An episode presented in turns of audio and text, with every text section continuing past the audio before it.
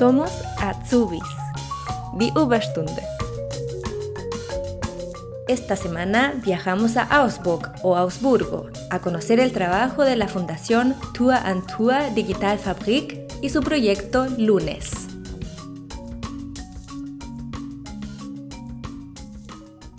Me llamo Svenja, em, trabajo para la Tour and Tour Digital Fabrik, em, que es una eh, empresa de desarrollo digital y ahí me dedico a trabajar con los diferentes municipios en Alemania que están usando nuestra aplicación Integrate, de la que vamos a hablar, em, no hoy, pero en otro, eh, en otro podcast.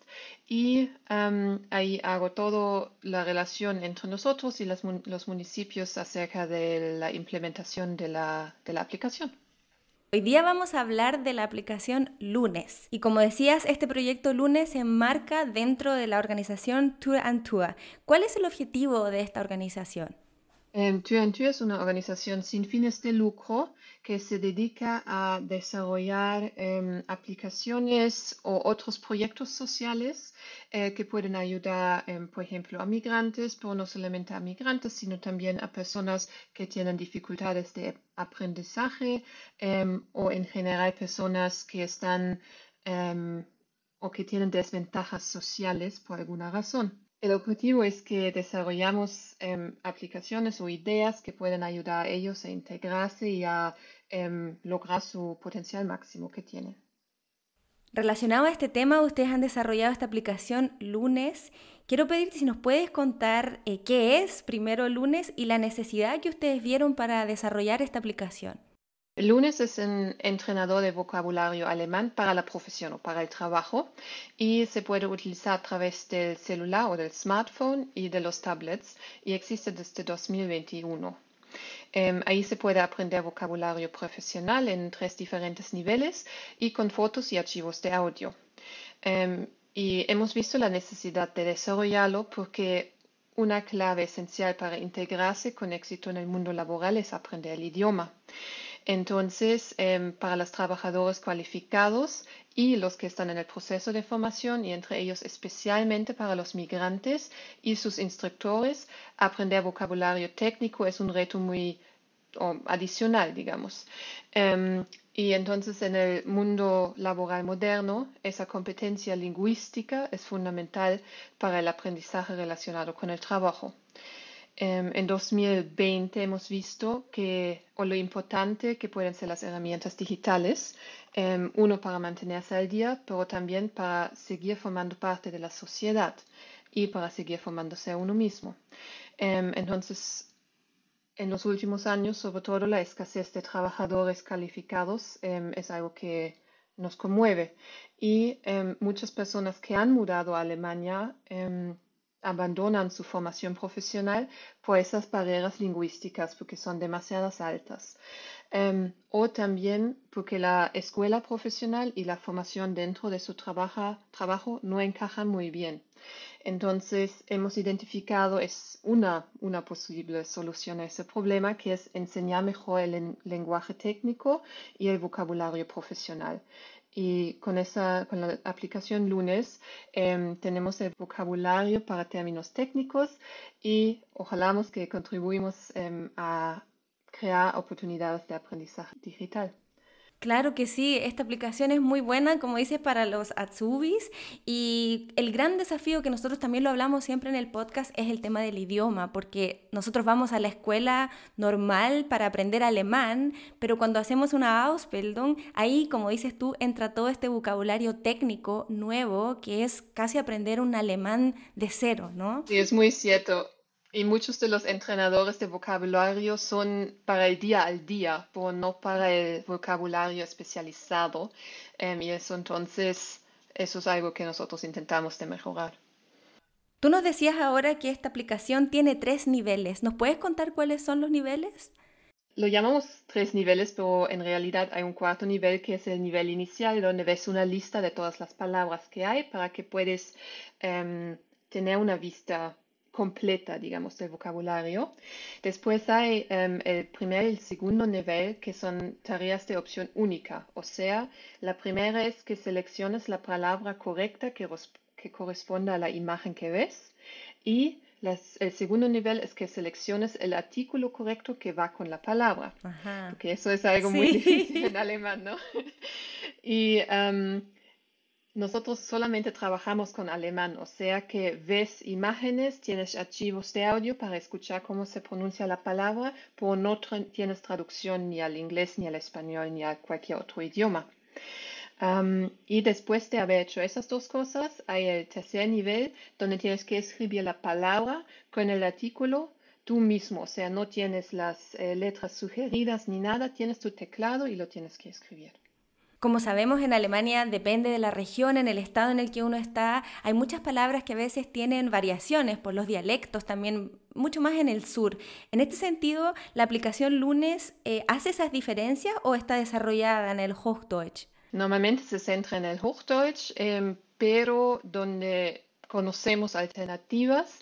Em, intentamos de incluirlas también. Te puedo dar un ejemplo que no sé si lo puedo traducir muy bien al español, pero em, creo que es algo que se llama la regla métrica.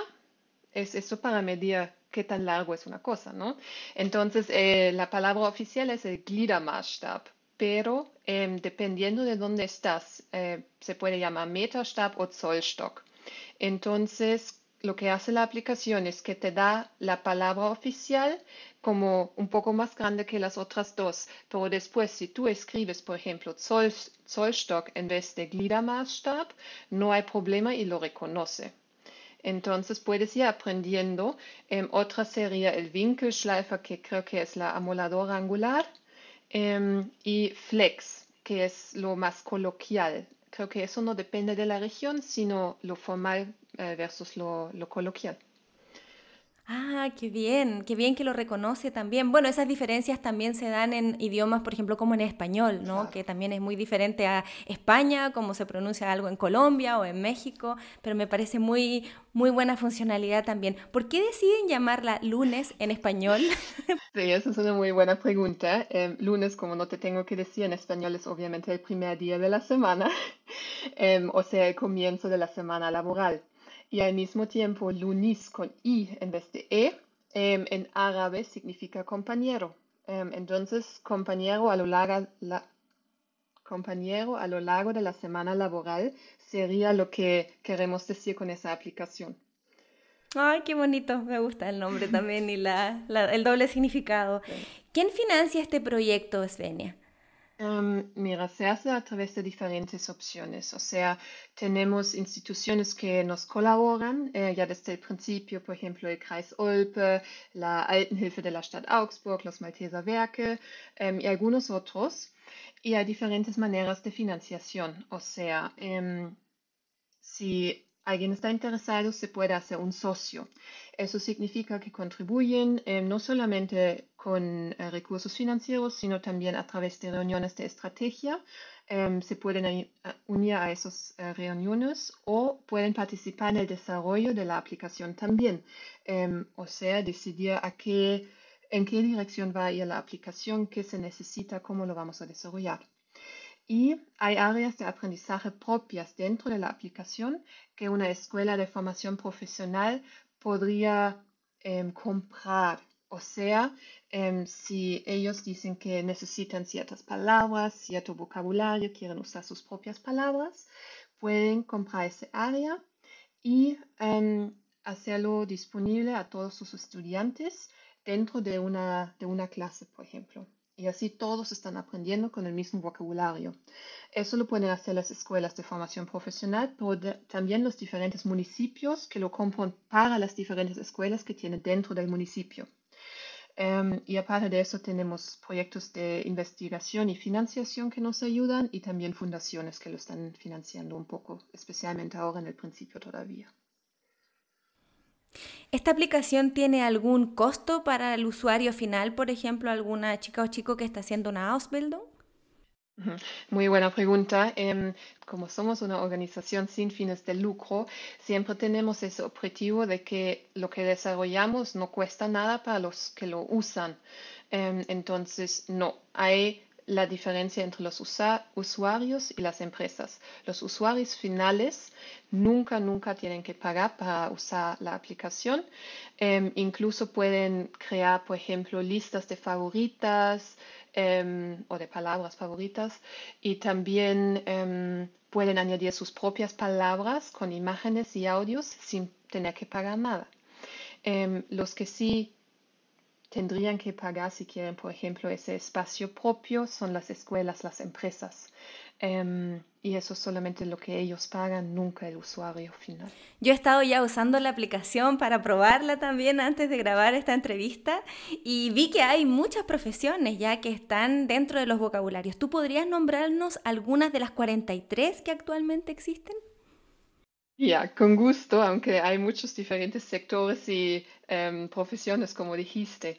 Pero, por ejemplo, en el sector de eh, construcción, pintura y madera, el pintor y el barnizador, em, dentro de la electrotécnica, mecánica y el técnico en electrónica.